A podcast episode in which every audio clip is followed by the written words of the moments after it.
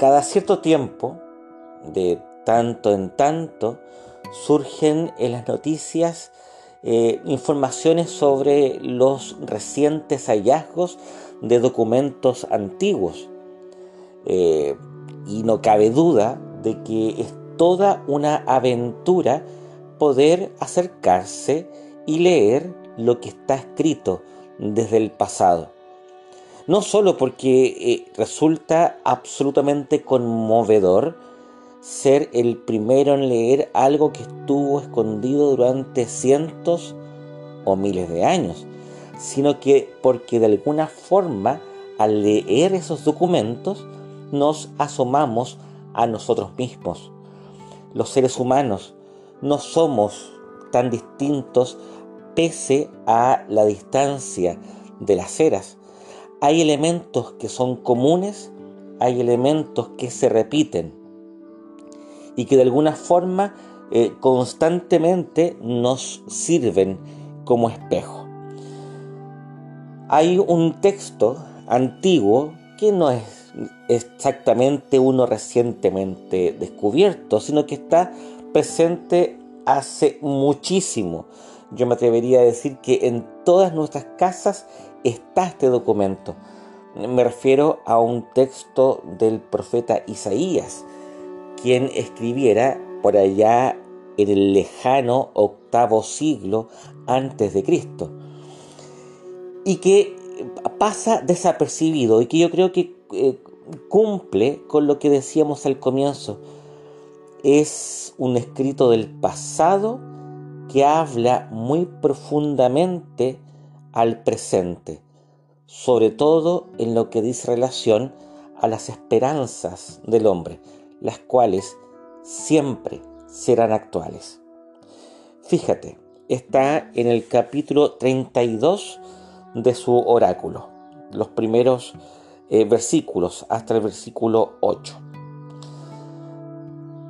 He aquí que para justicia reinará un rey y príncipes presidirán en juicio. Y será aquel varón como escondedero contra el viento y como refugio contra el turbión como arroyos de aguas en tierras de sequedad, como sombra de gran peñasco en tierra calurosa. No se ofuscarán entonces los ojos de los que ven, y los oídos de los oyentes oirán atentos, y el corazón de los necios entenderá para saber, y la lengua de los tartamudos hablará rápida y claramente.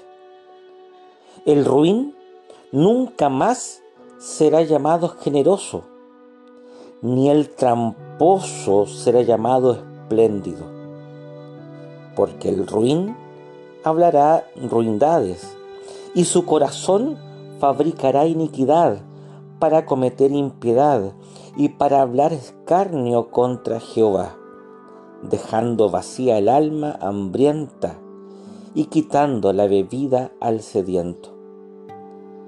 Las armas del tramposo son malas, trama intrigas inicuas para enredar a los impíos con palabras mentirosas y para hablar en juicio contra el pobre. Pero el generoso pensará generosidades y por generosidades será exaltado.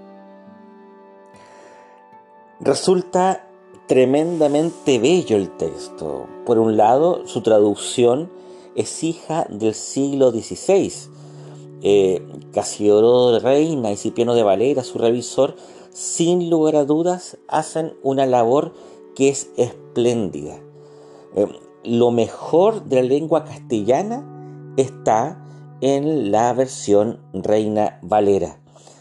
Eh, pero además de eso, que ciertamente es digno de destacar, eh, yo quiero referirme a dos elementos que están contenidos en este texto y que de una u otra forma siempre han sido luz para el presente de las distintas épocas del hombre. Primero, la esperanza en la llegada de un gobierno justo.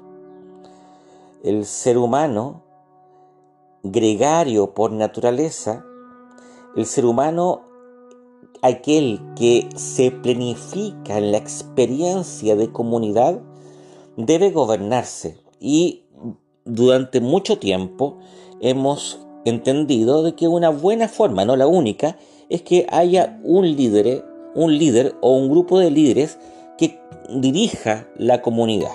Hay otras formas, más colectivas, más horizontales, más desde abajo, también son válidas, pero eh, claramente cuando estamos hablando de un grupo grande de personas, eh, es imprescindible una cabeza visible junto con un grupo asesor de personas sabias e inteligentes. Y lamentablemente, en el transcurso de los milenios, nos damos cuenta de que eh, no siempre los líderes están a la altura de su llamamiento. Eh, no es extraño aquello de que en vez de servir, de servir a los demás, se sirven de los demás. Eh, no es una cosa tan poco frecuente, al contrario, eh, debido a la naturaleza egoísta del ser humano, no es difícil ver cómo incluso los buenos líderes terminan gobernando para sus camarillas. Por lo tanto, eh, la esperanza que claramente se manifiesta en la primera parte del texto apunta a esto, que venga un líder, que venga un conjunto de dirigentes que sean capaces de anteponer las necesidades del pueblo a las suyas propias y que sean de esa forma consuelo y respuesta a las necesidades, a los requerimientos, a las urgencias de las mayorías. Es interesante que esto aparezca en la profecía de, eh, de este gran profeta, Isaías, porque de alguna forma está diciendo, esto es difícil, y más que difícil, es imprescindible la acción directa de Dios sobre una persona para que esa persona haga lo que para la carne y la sangre es imposible, eh, o por lo menos muy difícil, ser eh, altruista, ser auténticamente un prohombre.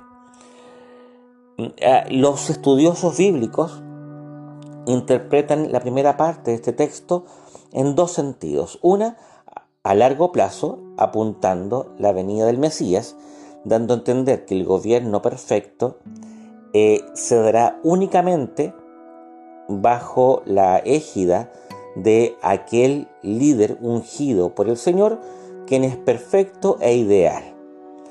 De alguna forma apunta a un tiempo escatológico, un tiempo final, eh, digamos que al fin de la historia, no en el sentido del famoso Fukuyama, sino que en el sentido de la planificación de la vocación del ser humano. El reino de Dios como esta experiencia comunitaria donde se da un Edén 2.0, por decirlo así. Entonces, claro, esa, esa visión, esa interpretación apunta hacia el fin final, valga la redundancia. Pero otros dicen de que, y esto es esperanzador, de que probablemente el profeta Isaías se refería a gobiernos de reyes justos como Ezequías y Josías, que si bien es cierto dentro del concierto de los reyes de Israel son excepcionales, también son posibles. Es decir, de que podemos, basados en la experiencia, y tengo que decir también en el apoyo y la misericordia de Dios en la historia, esperar el reinado de reyes justos, no perfectos, pero sí justos, que de alguna forma son una sombra y figura de aquel rey Mesías que vendrá a establecer eh, el reino perfecto de Dios en la tierra, que como ustedes sabrán, los cristianos creemos de que ese rey Mesías, ese reino perdurable, eterno, eh, tiene relación con la segunda venida de Cristo, no con la primera. Entonces es esperanzador este texto porque nos invita, por un lado, a poner los ojos en el futuro futuro y por otro lado en el presente, que hoy día podemos esperar a hombres concretos, con defectos ciertamente, pero que también pueden ser justos. La, la Biblia, en estricto rigor, no es un texto cínico, es realista, pero también esperanzado.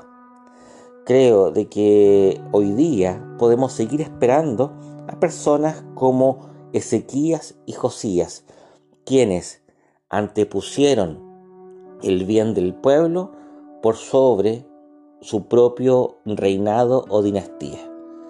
Eso hoy día, en el caso de la realidad nacional, es una esperanza muy grande de que se gobierne no para establecer una dinastía, sino que se gobierne para el bien de las mayorías. Eh, es posible. Yo creo que eh, el texto apunta muy bien a eso. Y la segunda parte del texto es muy interesante porque como signo del reinado justo de Dios mediante este rey, de que, de habla, manifiesta dos cosas que son interesantes. El mentiroso y el tacaño, el embaucador, ya no tendrán el poder que tenían en otras circunstancias.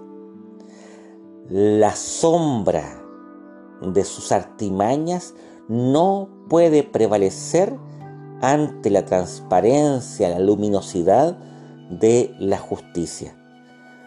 Los que se habían acostumbrado a gobernar, a lograr lucro para sí desde las sombras, ya no podrán. Sus mentiras, sus argucias, todas sus trampas quedarán al descubierto. Creo que esa es una muy buena noticia. En cambio, el generoso, aquel que de alguna forma actuaba desde la humildad, eh, será exaltado. Es decir, el tramposo será condenado, aquel que granjea siempre para su, molino las pingües ganancias de sus estafas, será condenado, la justicia actuará, en cambio el justo será exaltado. Que Dios obre en nosotros la esperanza, que nuestros ojos vean esos días.